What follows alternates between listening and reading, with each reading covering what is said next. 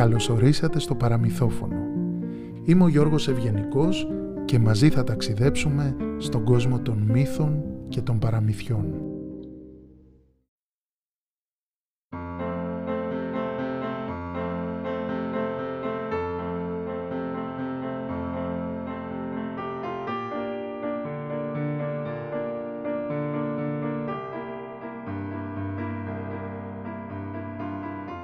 Μια φορά και έναν καιρό στην Καία ήταν ένα αρχοντόπουλο έξυπνο και ζωηρό. Μια μέρα που έπαιζε σαϊτιές με τους φίλους του, είπανε πως όποιος πετάξει τη σαΐτα του πιο μακριά, αυτός θα παντρευτεί την ομορφότερη κοπέλα του κόσμου. Ακόμα δεν την βρήκανε, της έδωσαν και όνομα. Την είπανε Χρυσή. Θα είναι πεντάμορφη θα έχει μακριά ξανθά μαλλιά που θα λάμπουν σαν το χρυσάφι. Θα έχει μάτια και χαμόγελο γλυκά σαν μέλι και καρδιά από μάλαμα. Έλεγαν. Είπαν κάμποσα και ονειροπόλησαν. Κι ύστερα άρχισαν να ρίχνουν τις αΐτες τους. Όταν ήρθε η σειρά του Αρχοντόπουλου, έδωσε μία στη σαΐτα του και εκείνη πήγε τόσο μακριά που την έχασαν από τα μάτια τους έσκησε τους ουρανούς και εξαφανίστηκε στον ορίζοντα. Χάθηκε πέρα στο καταγάλανο πέλαγος. «Εσύ θα παντρευτείς τη Χρυσή», φώναξαν όλα τα παλικάρια και γέλασαν. Ο καιρός περνούσε και το Αρχοντόπουλο αναρωτιόταν μήπως στα αλήθεια υπάρχει αυτή η Χρυσή κάπου στο βασίλειο.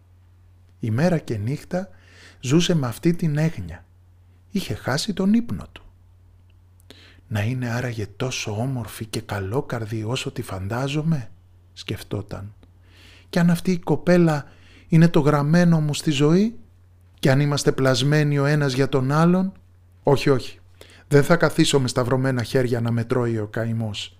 Θα ταξιδέψω όσο χρειαστεί μέχρι να την ανταμώσω.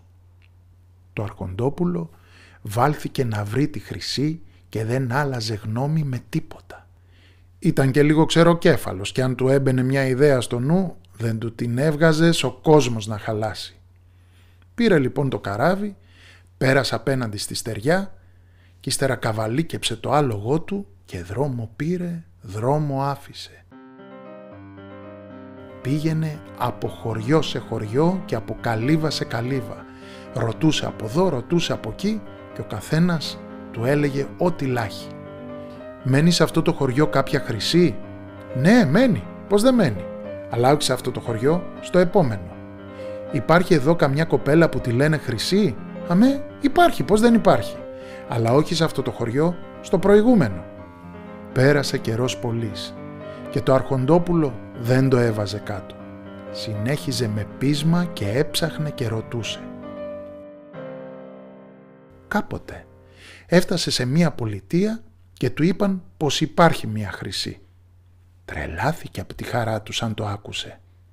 «Πού μένει, πήγαινε μες στο σπίτι της», είπε ενθουσιασμένος.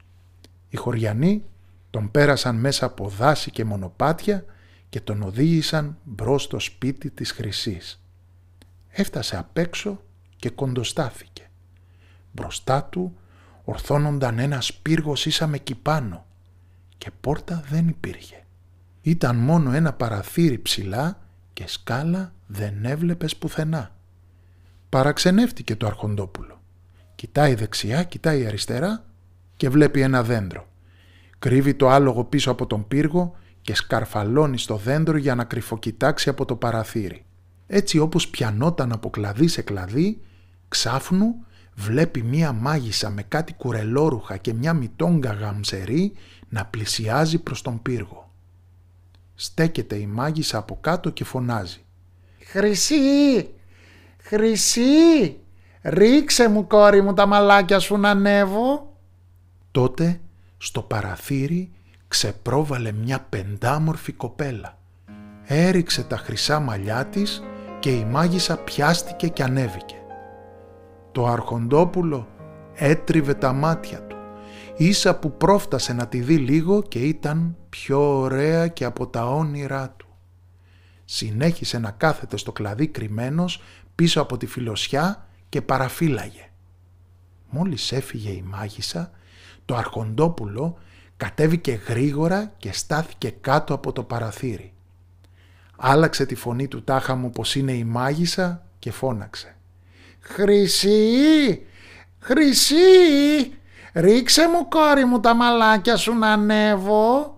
Ξεγελάστηκε η Χρυσή, έριξε τα μαλλιά της και το αρχοντόπουλο ανέβηκε και εμφανίστηκε καμαρωτό καμαρωτό μπροστά της. Σαν την είδα από κοντά, θαμπόθηκε από την ομορφιά της. Τα μάτια της και το χαμόγελό της άστραφταν. Σαν μαγεμένος την κοιτούσε. Εκείνη στην αρχή τρόμαξε έτσι που της ξεπετάχτηκε ξαφνικά. Τον είδε όμως που ήταν λεβεντόπεδο, όμορφο και θαρετό και πολύ της άρεσε. «Θέλεις να με παντρευτείς» τη ρώτησε. «Θέλω» απάντησε εκείνη με μιας. «Η μάνα μου όμως δεν θα σε θέλει. Αν σε δει θα σε κάνει χίλια κομμάτια καημένε μου. Πού να σε κρύψω» «Πάμε γρήγορα να φύγουμε», λέει το αρχοντόπουλο ανάστατο και την πιάνει από το χέρι. «Στάσου και έχω σχέδιο», λέει η Χρυσή και τον καθησυχάζει. «Δεν μπορούμε τώρα να φύγουμε. Κάτσε εδώ για την ώρα και θα σου πω εγώ όταν έρθει η στιγμή». Η Χρυσή, που ήταν κόρη μάγισσας και είχε μαγικές δυνάμεις σαν τη μάνα της, του έδωσε μία καρπαζιά στο σβέρκο και τον μεταμόρφωσε σε σκούπα. Έβαλε τη σκούπα σε μια άκρη και περίμενε τη μάνα της να φανεί. Έπειτα από λίγο ακούστηκε η μάγισσα να φωνάζει. «Χρυσή! Χρυσή! Ρίξε μου κόρη μου τα μαλάκια σου να ανέβω!» Μάνα και κόρη έφαγαν, ήπιαν και ύστερα η μάγισσα έφυγε για να πάει να κάνει τις διαολιές της. Η Χρυσή έδωσε μια σπροξιά στο κοντάρι της σκούπας και η σκούπα έγινε το όμορφο αρχοντόπουλο που ήταν πριν. Πήρε μαζί της ένα αμύγδαλο και την περδικούλα της, τα έβαλε στην ποδιά της, πήραν δρόμο και μην τους είδατε. Όταν η μάγισσα τελείωσε τις δουλειές της, ήρθε και στάθηκε κάτω από τον πύργο και φώναξε. «Χρυσή! Χρυσή! Ρίξε μου κόρη μου τα μαλάκια σου να ανέβω!» Απόκριση καμιά. «Ρίξε μου τα μαλάκια σου κόρη μου, ρίξε τα μαλάκια σου χρυσή μου». Πουθενά η χρυσή. «Βρε καλή μου, βρε χρυσή μου». Η κοπέλα δεν έλεγε να παρουσιαστεί στο παραθύρι. Ανησύχησε η μάγισσα, σκαρφάλωσε στα ντουβάρια και μπήκε μέσα στην κάμαρα. «Πού είσαι κόρη μου» άφαντη η κόρη. Έξαλλη έγινε η μάγισσα μεταμορφώθηκε σε μαύρο σύννεφο και απλώθηκε επάνω από το μονοπάτι. Πήγαινε σαν πυκνός καπνός προς το δάσος και έψαχνε από ψηλά να τη βρει. Η Χρυσή είδε να μαυρίζει ο ουρανός και κατάλαβε πως είναι η μάνα της και την κυνηγάει. Πέταξε πίσω της το αμύγδαλο και είπε «Κάνε τον άντρα μου κλιματαριά και με ένα ρόγα από στα φύλλη». Και τότε με έναν τρόπο μαγικό το αρχοντόπουλο έγινε κλιματαριά και η χρυσή ρόγα από στα φύλλη που κρεμόταν από το κλαδάκι. Το μαύρο σύννεφο δεν τους είδε και η χρυσή με το αρχοντόπουλο πήραν πάλι μορφή ανθρωπινή. Συνέχισαν να τρέχουν και σταματημό δεν είχαν. Έλα όμως που κάποια στιγμή το μαύρο σύννεφο τους είδε, η μάγισσα πήρε την κανονική της μορφή και τους άρχισε στο κυνήγι. «Γύρνα πίσω κόρη μου, ας τον αυτόν και έλα στη μάνα σου» φώναζε η μάγισσα και έτρεχε ξοπίσω τους.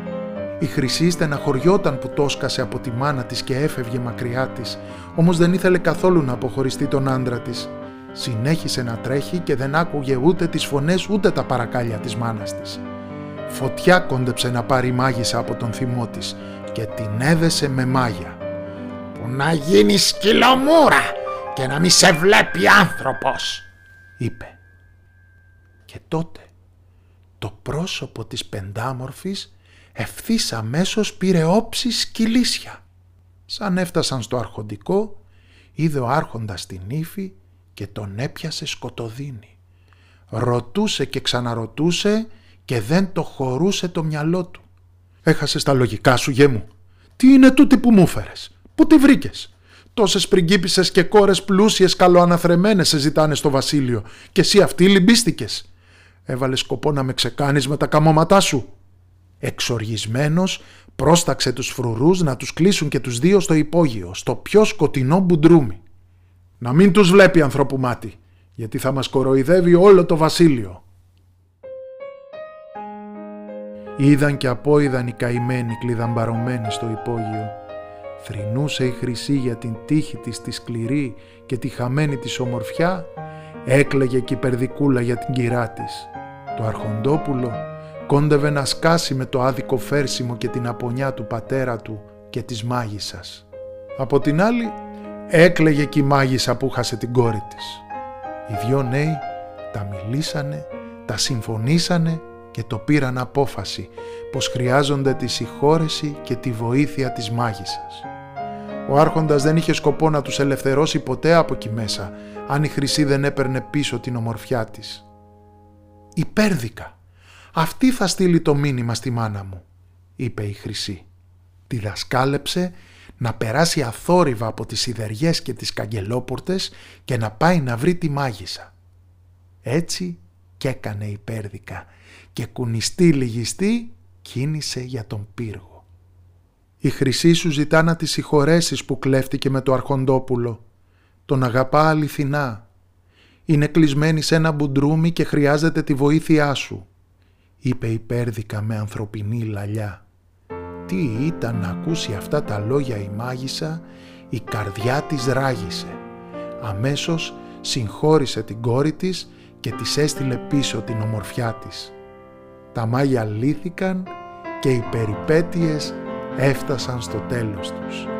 Έγιναν στο παλάτι γάμοι και χαρές και ξεφάντωσες πολλές και όλο το βασίλειο είχε να το λέει για την πεντάμορφη που πήρε για γυναίκα του ο γιος του άρχοντα. Όσο για τη μάγισσα ευχαριστήθηκε τόσο πολύ που είδε την κόρη της Νυφούλα που στο γαμήλιο γλέντι χόρεψε με την ψυχή της και έζησαν αυτοί καλά και εμείς καλύτερα. Ψέματα, αλήθεια, έτσι είναι τα παραμύθια.